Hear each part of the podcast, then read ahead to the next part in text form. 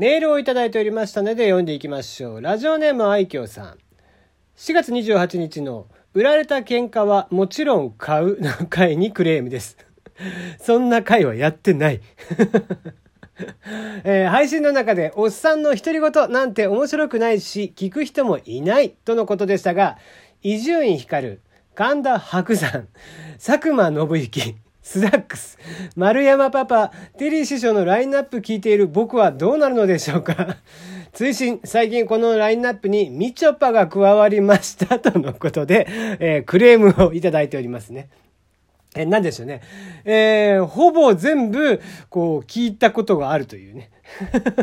で、まあ、白山の、えー、佐久間さんに関してはもう、ほぼ僕もヘビーリスナーに近いですね。えー、伊集院ね、伊集さんに関してもたまに聞いてますし、えー、須田さん、丸、丸さんとかね、もう全面関係者みたいになってきて、えー、その中に、まあ、並べていただいてるのはありがたいんですけどもね。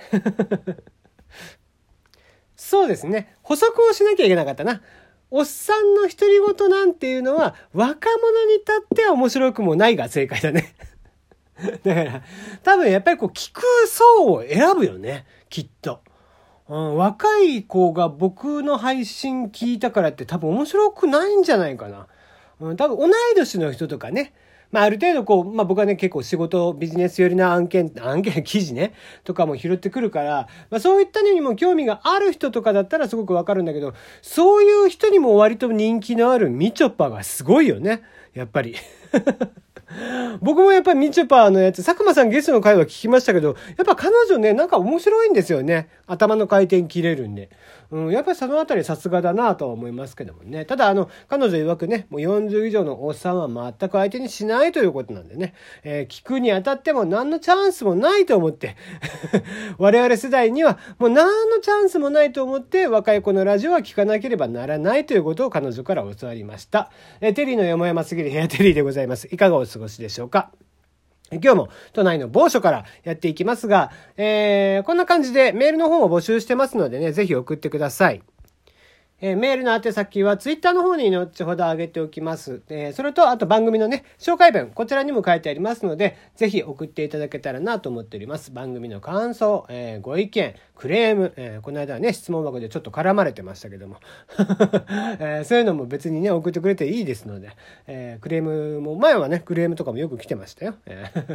えー、ボイシー時代は割とクレームあったような気がするんだけどな、気のせいでしょうか。はい、まあそういうことでね、ぜひ送ってもらえたらなと思っております。えー、まあね、お悩み相談とかもね、まあ、僕が 何, 何の悩みを解決できるかは分かりませんが、人に話すだけでもね、えー、気楽になったりもしますんで、まあ、人に優しくがモットーなんでね、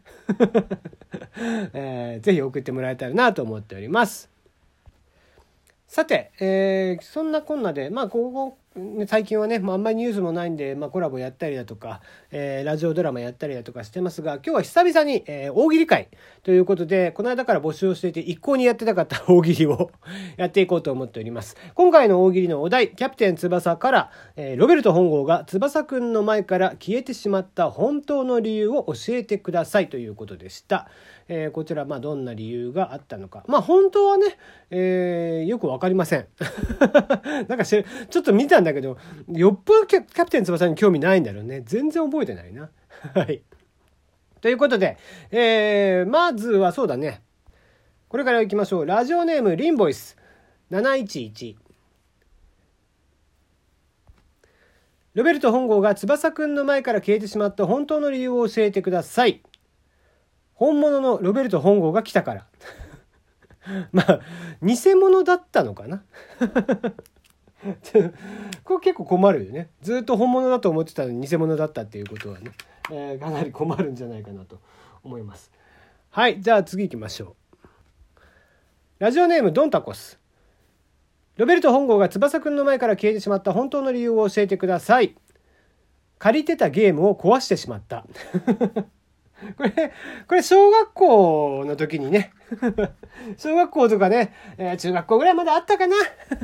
ちょっとね、友達から借りたゲームの、うん、まあ僕はね、桃鉄でやったよね、これね。友達からや借りていた、えー、ドラクエとかね、えー、セーブを消してしまったりだとか、えー、桃鉄のね、えー、桃鉄のねキャラクターをすごいのゲームをやってて、なんか最長すごいにじゅうなんかななじゅうねんとかひゃくねんとかできるじゃん。であれでやってて、もうものすごい富豪とものすごい貧乏を作ってる人がいたんですよ。もう借金まみれなんです。マイナスにひゃくごじゅうおくとかそんなやつを作ってたのを、免罪符っていうアイテムがあって、それいっこやると借金が丸消えすんのね帳消しになっちゃうっていうのをやって、ついね、えー、うっかり好奇心からやってしまって、えー、そのゲーム機はそのまま、えー、僕はこう返さなかったっていうのはあったな。じゃあ次ですね、えー、おふたつめですね。ラジオネーム、えー、リンボイスななひゃくじゅういち。日本のトイレの技術をいち早く本国に持ち帰るため、えー、もうウォシュレットではねやっぱりいいんで、一回ねやっぱりウォシュレット経験しちゃうと、なかなかウォシュレットがないトイレで、えー、用を足そうとするとちょっとねげんなりしますよね。僕もだから外でトイレするときはね、まあだ人によってはねこうそもそも外のウォシュレットさえ使わないっていう潔癖な方もいらっしゃいますけど、僕はこう家にウォシュレットがないんで全然それに比べたらって感じなんだけど、うん、ウォシュレットねないところで用を足すの嫌ですね。大きい本ね、うん、ちょっとげんなりですよね。だからやっぱりウォシュレットっていうのはまあイノベーションですよねこれがこれが唯一ぐらいじゃない日本のイノベーションっていうそうでもない、もっとあるかなはいじゃあ次行きましょう。えー、ラジオネーム愛嬌さん。週刊文春が、えー、学歴詐称などではと報じたことをきっかけに、コテコテの日本人でサッカーもやっていなければ視力もバリバリであることが発覚。挙句高校時代のあだ名が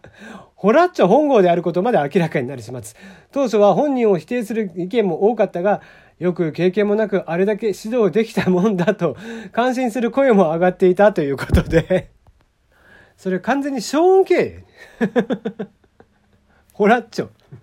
ホラッチョ懐かしいな。もうでもねあんだけこうちゃんとコメンテーターとしてもね普通にやってたんで、実際実力はあったっていうことなんでしょうけどね。まあだから経歴詐称っていうのをね、どこまで経歴詐称をこう OK とするかみたいな話、うん、僕はなんか今がちゃんと良ければ別にそこはいいんじゃないかなって、まあ本人もねこうまさか自分がそこまで引っ張りだこになるとは思ってなかったんじゃないかなとは思うんで、まあロベルト本郷も同じだよだからだからねいなくなることでまさか自分がそんな風にねファンの子からロベルト本郷まだなのって、えー、たとえね彼が経歴が間違ってたとしても彼の指導は本物だったじゃないのということで、彼のサッカーに対する情熱は本物だったじゃないかっていうことから、やっぱりこう要望があって彼をまた復活させたっていうね、えー、流れもあったっていうことなのかなまあ小恩系ですね。はいはい、えー、まあそんな感じかな。うんまあうんこれぐらいでしょう。えー、もう一個ぐらいちょっと読みたいのがありますが、またこれはね、えー、僕とこう愛嬌さんだけのお話になってしまうのでえー、愛嬌さんは一つだけご紹介ということで、えー、読まれた方には心の中だけでステッカーをお送りしておきますので、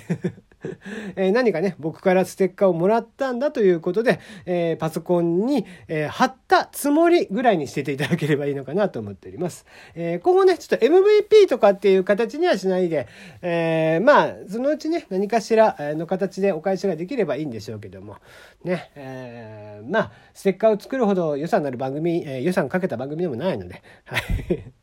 今のところはねお気持ちだけということで、またご参加をお待ちしておりますということです。えー、もうね今日はここまでにしておきましょう。明日からはカレンダー通りの方はまたお仕事が始まる方もいらっしゃるんじゃないでしょうか。僕もね明日明後日また仕事なので、えー、今日はこの辺にしておきたいと思います。ということでまた明日です。